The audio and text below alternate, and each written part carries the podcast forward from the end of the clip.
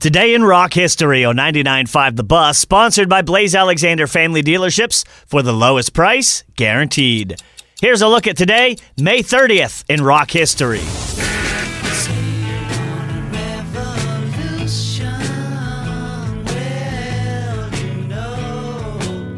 In 1968, the Beatles began recording what became known as the White Album, the double LP whose official title was simply The Beatles, and the first track they recorded was Revolution.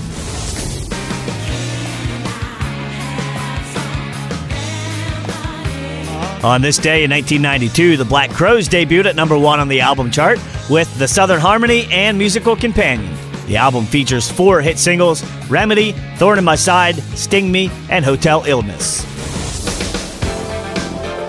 And in 1987, David Bowie kicked off his 87 date Glass Spider World Tour in Rotterdam, Holland. The tour set, described at the time as the largest touring set ever, was designed to look like a giant spider. And that's today, May 30th, in rock history.